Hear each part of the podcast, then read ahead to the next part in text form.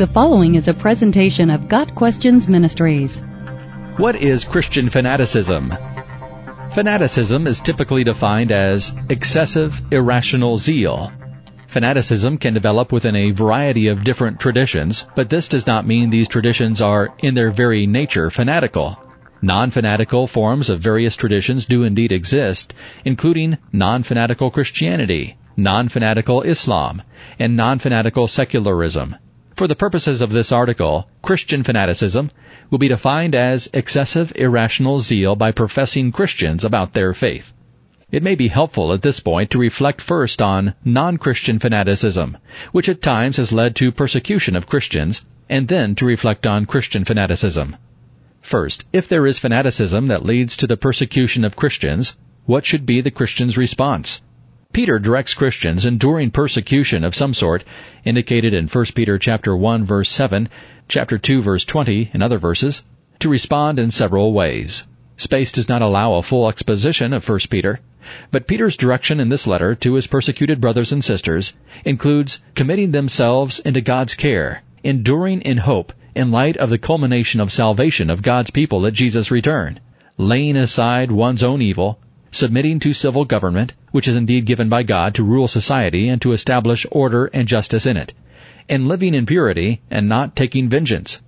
As far as Christian fanaticism is concerned, we must first ask whether it is biblical. Despite the confident claims of some, it is not. We are not speaking here of zeal itself, only of irrational zeal. Proper biblical zeal is indeed highly commendable. As Galatians 4 verse 18 states, it is fine to be zealous, provided the purpose is good. It is irrational zeal which is unbiblical and sinful.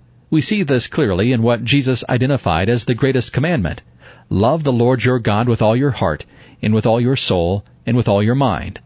Matthew 22 verse 37. When we read with all your heart, we think with all your emotion, since present day Western culture thinks of the heart as the seat of his emotions.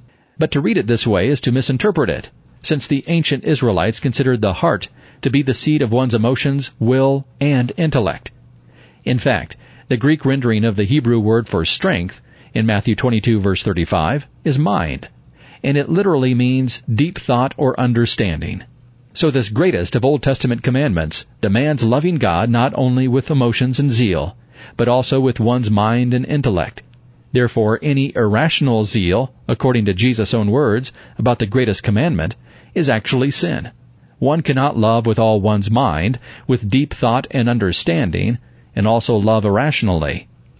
A Christian is called to love God with all of his or her mind. Thus, political, economic, moral, legal, and scientific issues must be fairly depicted and intelligently and thoughtfully pondered. Unfairly depicting opponents and their arguments is prohibited, as is neglecting to do the hard intellectual work of deep study and arrogantly refusing the insights of trained, knowledgeable experts in various fields. Christians are sometimes guilty of this kind of indiscretion. And even worse, they can be proud of their anti-intellectualism when they ought to be ashamed. It is truly wicked, since it involves intentional rejection of one third of the greatest commandment. The increasing frequency of both non-Christian and Christian forms of fanaticism is alarming. For although we live in a technologically and scientifically advanced age, we also live in an age of widespread ignorance. But whatever the cultural norms, fanaticism by Christians about Christianity is unbiblical, unwarranted, and has no place in our lives. Got Questions Ministry seeks to glorify the Lord Jesus Christ by providing biblical answers to today's questions. Online at GotQuestions.org.